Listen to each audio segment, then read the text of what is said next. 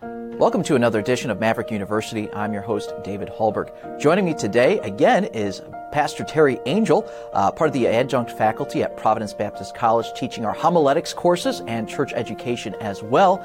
And so we'll continue our conversation with Brother Angel uh, concerning sermon preparation and preaching. So thanks so much for joining us oh, uh, for, for another round. Sure. Uh, we were talking about last time, and I think we can distill our conversation uh, last time to the idea that it's not just the preaching, it's the preacher. And being prepared for a sermon with sermon notes is one thing, uh, being prepared and knowing how to deliver the sermon is another thing, but also being prepared spiritually is absolutely essential. Absolutely. And how every aspect of your being is involved when you're done preach when you're preaching a sermon. And when you're done, you're, you're done. done. yeah. You're emotionally, physically. If you've if you put your heart and soul into it, you're you're. Somebody said years ago, and I don't know how much truth there is to it, but you know, a thirty to forty minute message where a preacher is really involved in his preaching is like an eight hour workday. I don't know, but I tell you what, I after Sundays I feel like it. and some preachers they do enough physical gymnastics to make it a sixteen hour workday. yeah, I think true. they do. I remember um, Pastor Brown. Uh, oh yes, walking the backs of the pews. I I don't know how he did that, but uh, he, he's very agile. but you're right. You know, homiletics. You can kind of is, is sermon preparation. Mm-hmm. It's sermon delivery, mm-hmm. and then involved in all of that is the preacher's own personal relationship with God. You know, and and the Bible, him being in the Bible, him being in prayer, and having the mind of God for his church. And you know, and, and there are times when all of us preachers hit the wall it seems like you, you come to Saturday and it's like, I don't have any direction for tomorrow. And one thing I've learned is that when I hit that spot, I don't need to panic. Because if I'll just if I'll just take this book and select the text and preach the text, mm-hmm. I, I'm not going to go wrong because it's God's word. Yes, sir. And God's word does not return void. Yes, sir. So even when I, I feel like, man, I really don't know if this is the exact message for this Sunday, I feel like I've failed in finding the mind of God. Because um, sometimes you know, sometimes you just, it's down in your heart, you know, this is what God wants for our church, our people. This is what God wants for this youth conference, for this camp tonight, this morning. That's what God wants today. Uh, you'll have that. Then other times you'll kind of be just flying in the dark. But if you're standing on the book, it'll it won't return void. That's the power of that book. Yeah. So you, got, you always have to safety a safety net here. That's it. So on that topic, picking a text or choosing a text. Yes. Um, what are some ways that some several scriptures ways, jumped out to you? There are several ways to do that. First and foremost is just your personal devotional reading. Mm-hmm. When when I sit down in the morning, uh, I'm I'm a creature of habit. I don't know if you are or not. I yes, I, I function more productively as a, a, creature of habit. So I'm up at the latest 5:30. Usually it's five, sometimes before that. Uh, the coffee's made. Amen. The smell is already in the air, you know, floating through the, the uh, air in the house. So uh, you know, put some water on my face and grab my coffee cup and and uh, I got my recliner, I got my Bible, my reading Bible. I'm not sitting down to prepare a sermon. I'm not sitting down to look for a sermon. I'm sitting down because Terry Angel needs to needs to hear from God himself. Mm-hmm. And, and, and, can I take a minute and just give sure. you a, a verse for the Hallberg here? It's so it's just it's because I'm not just this is not just hot air. It's actually found on, a principle here that Paul wrote to Timothy, preacher, church at Ephesus. Yes, he's sir. a pastor. He's preaching, you know, and uh, he's talking to Timothy about you know be an example it was, this, this, this, the book has so much in it if we just take time to read slow. It tells Timothy, be an example. What a great text for young preachers, especially. They don't have to be the best when it comes to anything, any of the spiritual exercises. Mm-hmm. You know, I don't labor under the pressure to be the best Bible student at Faith Baptist. I don't labor under the pressure to be the best prayer warrior, the best soul winner. I don't, how do you how do you determine that anyway? Yeah. You know what I'm saying? What, what's the criteria? Yeah. Who's, who's doing the I think judging God anyway? does all that in the end. Yeah, right. And I'm not sure He's all about the best as much as it is giving our best. Mm-hmm. Instead of being the best, let's give our best. And Paul told Timothy, be an example. Hmm. I don't have to be the best soul winner, but I ought to be an example of a soul winner. I don't have to be the best prayer warrior, but I ought to be an example of a prayer warrior. He wrote that to a young preacher. Take the pressure off yourself, Timothy. Just be an example. And he gave him several areas here. And then at the end of this text, in verse number 16, he tells Timothy, Take heed unto thyself. Well, wait a minute. Whoa, time out. What are we taught about joy? Jesus, others, you. Mm-hmm. Take heed unto thyself. That kind of sounds like putting yourself first. But he goes on to say, and unto the doctrine, the teaching, continue in them, for in doing this, thou shalt both save thyself. Well, we know he's not talking about soul salvation. No. You can't save yourself. He's talking about salvaging your ministry. Timothy, you're a young pastor. You're, you're called to preach. You're called, God desires for you to pastor this church. You got a future here with this church. Do you want to salvage your ministry there? Do you want to salvage your future? Take heed to yourself. Continue in the doctrine. Continue in the book. Get something out of it for yourself. Read it for you. You need it. But wait a minute. For in doing this, thou shalt both save thyself and them that hear thee. Who are the ones that heard Timothy? His congregation. Yes, sir. Yeah. His church. So the best thing Timothy could do for that church is put his nose in whatever part of the Word of God he had. Not for sermons, not for counseling. That's all necessary. Mm-hmm. Put your nose in that book for you. For you. Best thing I can do for my wife is get up in the morning, draw a circle, imaginary circle, step inside that circle, say, God, fix the man in this circle. It'll salvage my ministry. It's the best thing I can do for her, for my kids, for my mm-hmm. grandkids, for my church. What can I do for my church that's above? Just keep yourself right with God. So, personal daily devotions. You're reading along. You're not mm-hmm. reading it for a sermon. But what happens? God begins to speak to your heart. And guess what? Guess what I am? I'm a man. Mm-hmm. Like everybody else. Yes, sir. I'm a human being, made in the image of God, just like everybody else. So God's speaking to my heart. Potentially, that could turn into a message for my church. Many times it does. You take a few notes, you know, just make a jot a few things down mm-hmm. to keep yourself reminded of it. And the truth be known, as far as humanly being able to discern, it's one of these things we can't always humanly discern the effectiveness of, pre, of, of a message. Mm-hmm. What effect does it have? Sometimes you won't know till you get to eternity. Humanly, as far as humanly being able to discern, it seems that the most effective messages are the ones that come from my personal devotions. If it speaks to you, it's going to speak to somebody else as well. Then you have the preaching of others. Mm-hmm. Nothing wrong with that. Spurgeon had a great quote. He said, I don't mind men grazing in my pasture as long as they produce their own milk. I read that years ago and I thought, that's, that's a great statement. Yeah. Because how many of us read Spurgeon? A lot of us read Spurgeon. absolutely. Okay. And there's nothing wrong with reading Spurgeon as long as you don't, you know, take point one from Spurgeon's note, point two from Spurgeon's note, point three, oh, put this illustration about Spurgeon, make it yours. Uh-uh, that doesn't work. okay. Produce your own milk. Yeah. That means you get a seed thought from that man's message. I was down in Oklahoma City years ago, Windsor Hills, and uh, at a Revival Fires conference. And it was would have been in the year 2000. And I remember this for a specific reason. Um, Brother Dwayne Nichols from San Antonio, Texas, mm-hmm. was preaching, and he preached a message out of First Peter on trials in the Christian life. And he's preaching, and, and the fireworks of God are going off in my soul. I'm thinking, good night. And, and you know, I'm listening, but I'm also, my mind is running. So I'm starting to jot down the, the purpose of trials, the origin of trials, the, da, da, da, da, da, da, da, the necessity of trials, the, the, the all these different things. By the time I get done, he's preached one message. I've got eight messages Wow. on trial. I've got the seed thought for eight messages. I kind of tucked it away. Spring of 2001, we're just about ready to move in our new auditorium. You were still there. It had to be, I think. Oh, right? we were gone in 2000. Were you gone in 2000? Yeah. Okay, okay. Yeah. So you got to be a part of the thing, but never got to enjoy the Yeah. grand opening. Pretty much. Okay, yeah. So, uh, so spring of 2001, God reminds me of that. Yeah. And I pull it out and I start making some sermons up.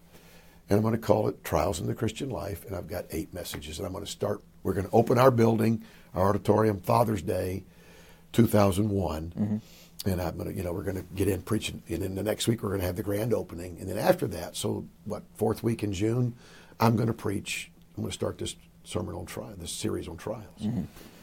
And I'm, I'm preaching along, and, and then we have uh, a, a tragedy in our bus ministry. An eight and ten year old girls, sisters, uh, their live in, their mothers live in, got mad, lived in a trailer park down south of Kankakee, boarded up their room, and then set the trailer on fire. And those two girls died in that fire. Wow. And both of them rode our buses faithfully. Thankfully, we had both of their names in our records as trusting Christ. The first funeral I did in that brand new auditorium, two little white caskets, and uh, preached the gospel there. And uh, that was tough on our church to see that. And then five weeks later, we lose the brightest prospect out of our Christian school we'd ever graduated, Nathan Lockwood, called to preach, going to Bible college, 18 years of age, killed in a head-on collision. Yeah. And uh, I'm in the middle of this series of trials in the Christian life when all of this is happening. God just directed all that, put it all together. That all came from one message. All those sermons came from one message that Pastor Nichols preached. So when you you know you're thinking about a text for Sunday, get in your Bible. God give you a text out of your personal Bible reading, your devotions. Mm-hmm. God give you a text, thought, seed thought from another preacher's sermons. For a pastor, keeping your finger on the pulse of the church body. You know, Paul describes the local church as a body. Yes, sir. Okay. Yeah. So, you know, you go to get your physical and you get checked up. The doctor puts, or the nurse puts her hand on your, on, takes your pulse. What's your pulse like? So, how's the church doing? How's the church? You know what? I think, Lord, what does our church do? You know what? The church needs a message on tithing. The church needs a message on, uh, you know, as the heart panteth after the water brook, so thirsteth my soul for thee, O God. What kind of metrics do you use? This is kind of off topic of preaching, but as a pastor, what kind of metrics do you use to take the pulse of your church? Is there some physical evidence you out know, there? Well, there could be. There could be. Uh, it could be that you've ob- made an observation or two or three, you know, that's Mm-hmm. similar, maybe three or four weeks in a row. Uh, lackadaisical attitude toward getting to church on time. So, what what does church mean to you? Do I need to do I need to sharpen the point of the pencil here? Hmm. You know, as far as your attitude toward church, uh, the singing, it's just kind of lackluster. Hmm, you know, are we are we a little bit spiritually cool? Okay, things like that. Sure. You know, and, and again, you're you're constantly. I mean, if if I had a nickel for every time I prayed the brief prayer, Lord, what do you want me to preach this Sunday?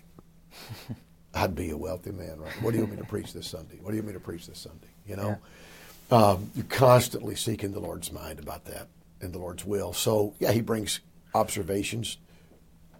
Yeah, or uh, you got a guy comes in, you know, uh, makes an appointment with you, and uh, for some counseling. And Pastor, I've lost my temper. I've, I've just I've lost control of my temper, and I need some help. You know, three days later, a wife comes in or a mother. You know, Pastor, I'm, I'm just I've lost control with my children. I, I lose my control. Hmm. So you got three or four people in a row in a period of three or four weeks that come to see you about self control. Maybe that's more of a widespread thing than two or three people. So, Yeah. you know, I'm going to preach a message on self control or temperance, you know, something like that from the Bible. So, a lot of different ways to select, uh, you know, a, a text. God puts it on your heart, the pulse of the church body. Uh, the, the, the, the command for a pastor to preach the whole counsel of God. And sometimes I'll select a text on that premise. What haven't I preached in a long time? Exactly.